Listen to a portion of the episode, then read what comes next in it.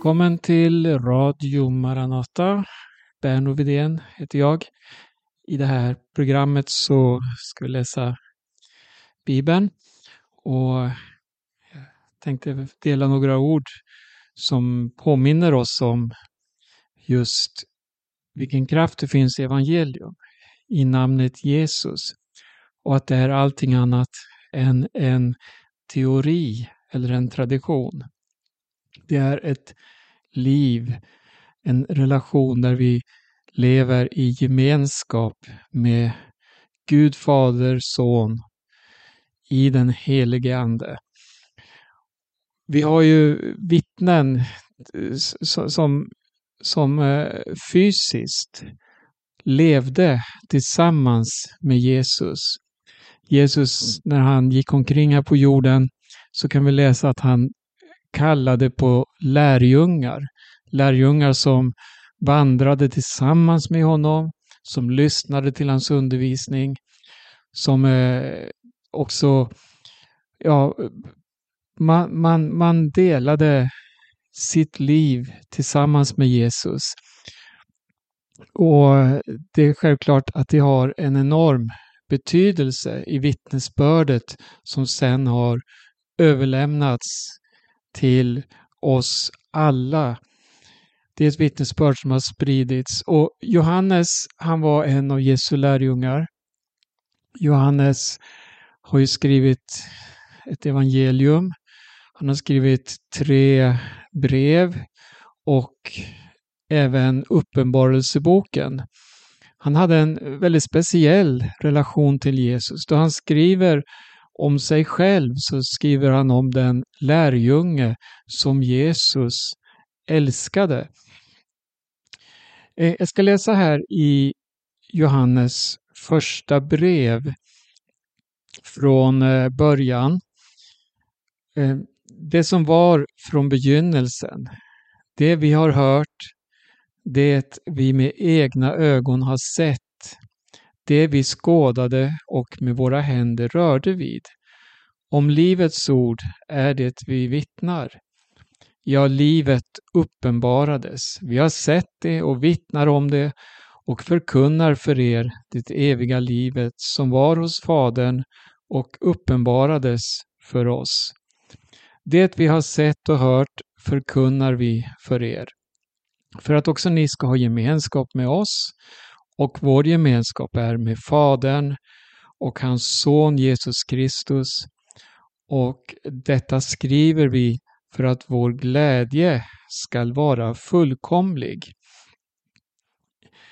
Johannes inleder sitt brev här och verkligen eh, deklarerar att det han talar om, det han sprider, det är en personlig erfarenhet. Eh, det är utifrån den eh, gemenskap som han hade med Jesus, men inte bara hade, utan han skriver också här eh, vår gemenskap är med Fadern och hans son Jesus Kristus. Det är alltså någonting som fortsätter och hur är detta möjligt kan man då fråga sig. Johannes var ju med och fick se hur Jesus han blev eh, fängslad och överlämnad till eh, romersk domstol för att där dömas till döden och han spikades upp på ett kors och led korsdöden. Han dog. Men den stora hemligheten, det är ju detta att döden kunde inte behålla Jesus. Guds egen son och han uppstod igen från de döda.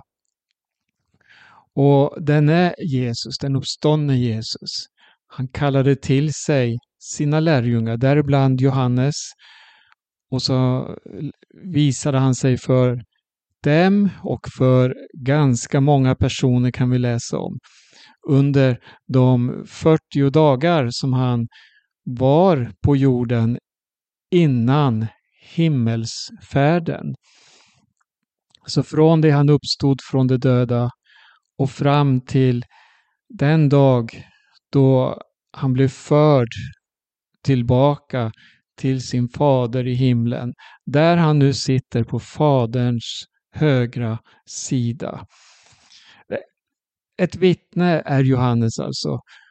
Och eh, På samma sätt kan vi läsa om de övriga apostlarna i, I Apostlagärningarna där eh, den urkristna församlingens första tid presenteras så, så, kan vi läsa att då de i olika situationer spred evangelium, alltså budskapet om Jesus som har dött och uppstått, då, då, då kan vi läsa att de uttrycker det här inför myndigheterna som ville förbjuda dem att tala i Jesu namn.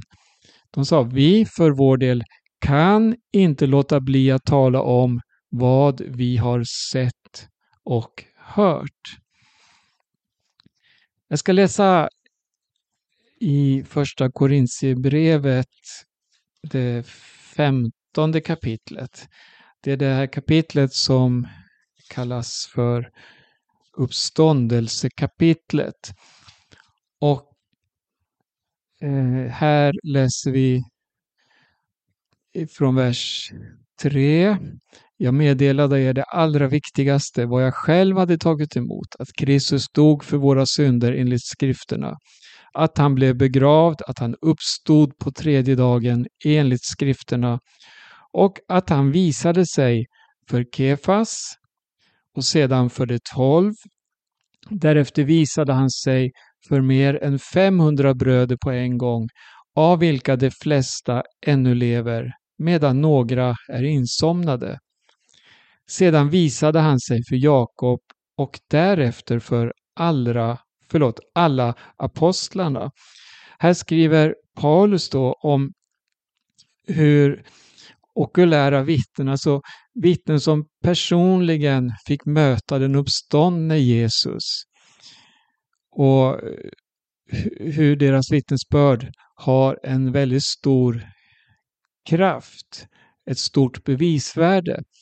Men då frågar jag mig, eh, stannade då den här uppenbarelsen med dem som levde på den tiden och kunde säga vi har sett Jesus? Nej, faktiskt inte. Paulus skriver så här, Paulus mötte ju aldrig Jesus, vad vi kan läsa om i, i, i skrifterna. Han, han eh, kom in eh, i ett senare skede, efter att Jesus hade återvänt till Fadern. Men ändå, han fortsätter skriva så här, vi läser från vers 8 nu. Allra sist visade han sig också för mig, som är ett ofullgånget foster. Ty jag är den ringaste av apostlarna, jag är inte värd att kallas apostel, eftersom jag har förföljt Guds församling. Men genom Guds nåd är jag vad jag är, och hans nåd mot mig har inte varit förgäves, utan jag har arbetat mer än de alla och så vidare. Här skriver han att Jesus visade sig också för honom.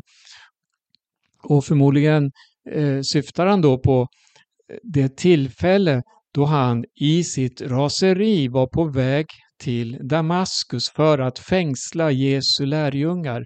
Men där, på vägen dit, så blev han omkullkastad ner från sin häst. Han fick se ett stort sken och höra en röst som sa Saul, Saul, varför förföljer du mig?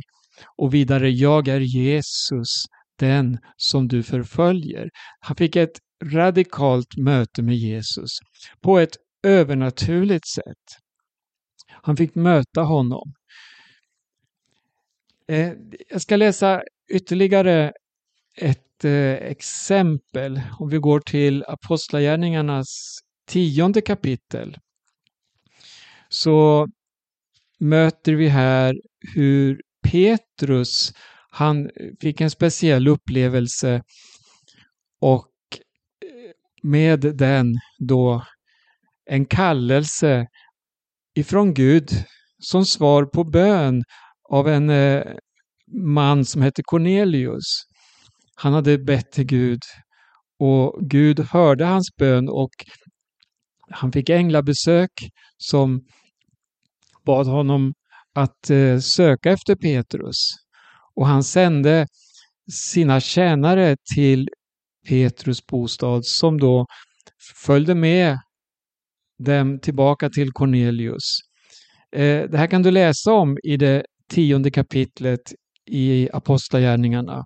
En väldigt gripande berättelse om hur den helige Ande verkar genom bön. Alltså Gud svarar på våra böner. Längre fram i det här kapitlet Petrus hade kommit då till Cornelius hus. Han hade presenterat evangelium, predikade om Jesu död och uppståndelse. Och då står det så här i vers 44. Medan Petrus ännu talade föll den helige Ande över alla som hörde ordet. Alla troende judar som hade följt med Petrus häpnade över att den helige Andes gåva blev utgjuten också över hedningarna. Ty de hörde dem tala med tungor och prisa Gud. Då frågade Petrus, inte kan väl någon hindra att dessa blir döpta med vatten, när de liksom vi har tagit emot den helige Ande? Och han befallde att de skulle döpas i Jesu Kristi namn. Sedan bad de honom stanna några dagar. Här kan vi läsa om det första hedningadopet. Men eh, vad jag vill eh, poängtera i, i det här programmet, det är just det här att de blev fyllda av den helige Ande. Och när vi läser om den helige Ande så har ju den helige Ande en oerhörd funktion, nämligen att måla Kristus. Att visa på hur stor Jesus är. Och den heliga Ande är också en kraftkälla som ger oss frimodighet att vittna, som kan hjälpa oss att se in i de andliga tingen, att få en klarsyn, alltså en skärpa i budskapet som gör att människor får styng i sina hjärtan när de hör evangelium.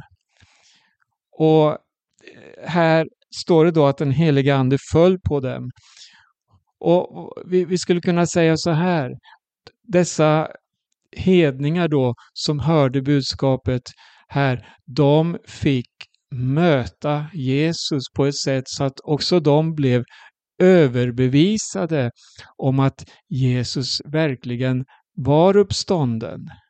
Att han är frälsaren, att han är den som har dött för våra synder och att han är den som kan förlåta våra synder, att det finns rening i hans blod från alla synder. Så här kan vi fortsätta att läsa då eh, om person efter person och så kan vi följa sedan väckelsehistorien framåt och, och gå ända in i våra egna dagar. Och så vet vi att vi kan bära samma vittnesbörd som säger så här. Jag har mött Jesus. Han har frälst mig. Han tog min synd på sig. Han är den som nu är min Herre, min frälsare. Och just den här erfarenheten, det här, den här personliga relationen med Jesus, att genom Jesus komma till Gud. Det är så oerhört viktigt att äga den. Om vi, om vi saknar det, ja då, då blir det lätt det här att man konverterar, kanske från en religion till en annan, från en trosuppfattning till en annan. Att man, man, man har de här olika sätten att ja, tolka och tyda de olika religionerna som finns. Men här talar vi om någonting som är för mer. Vi talar om att ha en personlig relation med Herren Jesus Kristus på ett sätt som gör att vi lever tillsammans med honom. Vi söker honom, vi väntar honom, att han ska komma tillbaka. Hela vårt liv är fokuserat just kring Jesus Kristus. Och i det här så finns det ett oerhört hopp. Det här hoppet att Jesus ska komma tillbaka. Och då har vi Bibeln som är ett oerhört vittnesbörd och som gång på gång påminner oss om detta hopp att det snart ska gå i fullbordan. Han ska komma igen. Vi ska få möta honom, vi ska få se honom sådan som han är. Saknas det här hoppet? Om budskapet om tillkommelsen bleknar, om det blir eh, av något slags andrahandsvärde, ja, då förloras en oerhörd dynamik i vårt kristna liv. Den här udden och risken är överhängande då att frimodigheten och niten, den, den får ge vika. Och så kommer vi istället in i ett religiöst traditionellt mönster. Ett kyrkoliv, mötesbesök då och då. Vi lever våra liv och vi har en bekännelse. Men just den här sanningen om att han är på väg tillbaka, att han ska komma för sin församling. Han ska hämta hem dem som hör honom till. Det är en oerhörd hemlighet i detta, en oerhörd spänning och dynamik som gör att vi hålls vid andligt vitalt liv. Och så bevaras också då frimodigheten, vittnesbördet om honom, övertygelsen. Han kommer snart. Maranata, kom Herre Jesus. Vi kan hitta mycket lärdom i Gamla testamentet. Alla dessa olika händelser som ägde rum med Israel, med Guds folk. Och jag vill nämna någonting här som vi kan läsa om i Moseböckerna då folket befann sig ute i öknen. Man hade vandrat under Mose ledning i 40 år i öknen och var nu på väg att nå fram till eh, löfteslandet. Mose själv, han eh, skulle inte komma med in i landet, men han hade varit en ledare av stora mått verkligen. Och Gud talade till Mose och genom Mose till folket. Och Gud visste hur folket skulle agera i framtiden. Han eh, visste att det fanns en, eh, en, en lättja och en, en, en väldig fallenhet just till, till att, att överge det man tidigare dyrt och heligt har lovat. Man har sagt, vi vill tjäna Herren. Vi vill göra allt som, som du har sagt oss. Och, och så gav man sådana stora löften om hur man skulle helhjärtat då vandra på den rätta vägen. Men så ser vi att det här håller inte länge. Människan faller. Och i femte Mosebok 31 så eh, det här är ju slutet av Mose liv då. Står det att, att läsa här hur, hur Gud förutsäger ett avfall. Eh, vi, vi, kan läsa från vers 26. Ta denna lagbok och lägg den vid sidan av Herrens, er Guds förbundsark, och den ska ligga där som ett vittnesbörd mot dig. Ty jag vet att du är upprorisk och hårdnackad. Se, ännu medan jag lever bland er har ni varit upproriska mot Herren. Hur mycket mer skall ni då inte bli det efter min död? Kalla samman till mig alla de äldste era stammar, likas, liksom era tillsyningsmän, så att jag får tala dessa ord till dem och ta himmel och jord till vittnen mot dem. Ty jag vet att ni efter min död kommer att göra det som är fördärvligt och vika av från den väg som jag har befallt er att gå. Därför skall olycka drabba er i kommande dagar när ni gör sådant som är ont i Herrens ögon och väcker hans vrede genom era gärningar. Efter den här eh, texten här så följer en avskedssång, en väldigt allvarlig sådan som Mose eh, sjunger från början till slut. Ord för ord så deklarerar han här Guds väldiga gärningar men också faran över att falla tillbaka, att överge Guds väg. Och det som då överlämnas till Josua och till Israel, det är uppmaningar och det är löften men också varningar om vad som det för med sig för konsekvenser då man överger Guds väg. Vi, om vi fortsätter läsa sen eh, så, så kommer vi in då i Josua bok. Och Josua, han var ju en verklig ledare också. Man kan ju följa Josua liv ända från hans ungdom, hur han var annorlunda. Han, han sökte verkligen Herren och han sökte lärdom genom Mose. Och hans hjärta, det var bundet till Herren.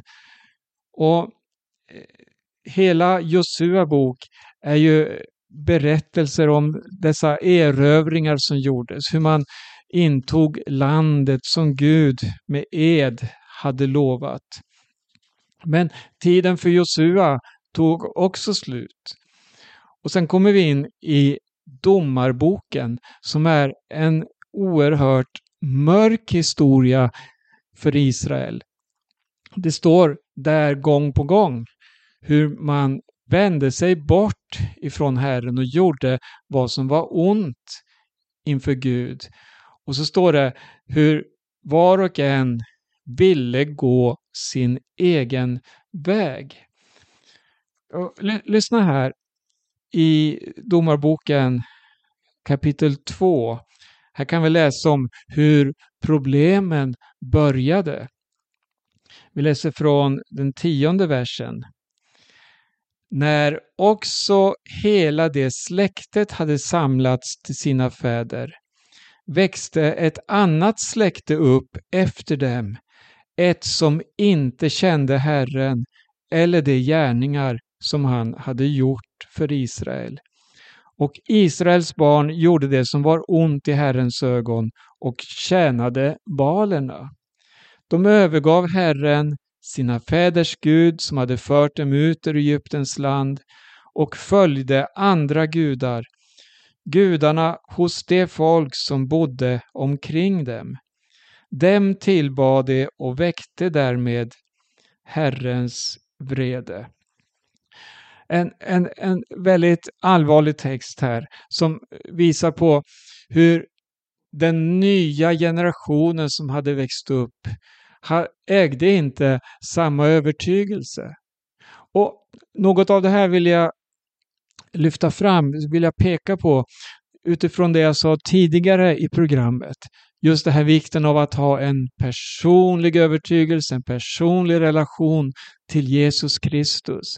Att ha de här egna upplevelserna. För du kan aldrig leva på dina föräldrars tro eller på dina vänners tro. Nej, du behöver själv möta Jesus. Och du behöver själv kunna bära fram ett vittnesbörd och säga det vi har sett och hört, det talar vi om. När vi läser här i Domarboken så ser vi hur det har gått förlorat. Vi läser om sådana som knappt visste vem Josua var, som hade väldigt dålig kunskap om uttåget ur Egypten, om allt vad Gud hade gjort med sitt folk, hur han med stark hand hade befriat dem från slaveriet. Hur han hade bevarat dem under alla år i öknen.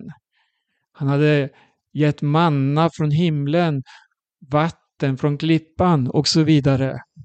Nej, här möter vi en generation som visserligen var Guds folk, men man hade traderat, man hade lärt sig eller visste att man var det judiska Israel, men man hade förlorat livet. Det var tradition, men det var inget liv. Det fanns ingen personlig övertygelse. Och så här kan vi fortsätta att läsa under Gamla testamentet om eh, hur folket faller. Man börjar tjäna andra gudar och så vidare. Så kommer vi fram till olika gestalter som Gud reser upp från en tid till annan. Som en profet, som en väckarklocka, som ett varnande rop. Och så ser vi då man vänder om. Då man lyssnar och ödmjukar sig inför Gud och bekänner sin synd, ja då är han genast där och reser upp och banar väg. Eh, nu har tiden gått för det här programmet. Jag vill att du ska komma ihåg en sak. Att Jesus är den som har besegrat synden och döden. Det finns ingen kyrklig tradition som har gjort det. Det finns ingen lära som har gjort det ingen religion, utan det är en person. Han heter Jesus Kristus. Och han vill bli din bäste vän. Han vill frälsa dig. Han vill göra något nytt i ditt liv. Och det står så här att Jesu Kristi, Guds sons blod renar från all synd. Böj dig inför honom. Ta emot honom i ditt liv. Be till honom att du, du också får detta möte med Jesus. Och du, du kommer att erfara hur han förvandlar ofrid och ångest till bestående frid. Du får en glädje i ditt liv som den här världen inte kan ge, som materiella tillgångar inte kan mätta dig med. Men Jesus kan. Han kan ge dig ett helt nytt liv och om du äger denna relation till honom har du också ett hopp för evigheten. Vi behöver inte tala så mycket om den här världen, hur den ser ut, om allt elände som vi har runt omkring oss. Men du, det finns en framtid, det finns ett hopp. En dag snart ska Jesus komma tillbaka. Låt det få fylla ditt liv. Låt det få vara en ledstjärna i ditt liv. Och tänk dig, snart ska du se honom sådan som han är. Men redan här och nu, ta emot Jesus i ditt liv. Gud välsigna dig och du lyssnar till Radio Maranata. Jag heter Berno Vidén. Den här eh, veckan så välkomnar vi dig som har möjlighet att komma till Långshyttan. Maranataförsamlingen har sommarkonferens Onsdag den 13 juli klockan 18 så är inledningsmötet. Sedan är det samlingar varje dag, torsdag, fredag och lördag och finalmöte söndag klockan 11, alltså 13 till 17 juli i Långshyttan. Gå in på församlingens hemsida så ser du mer information om de mötena. Maranata.se är adressen dit. Med det säger vi tack för oss för den här gången. Vi önskar er Guds rika välsignelse och på återhörande. Snart är han här Snart är han här Snart kommer Jesus igen Snart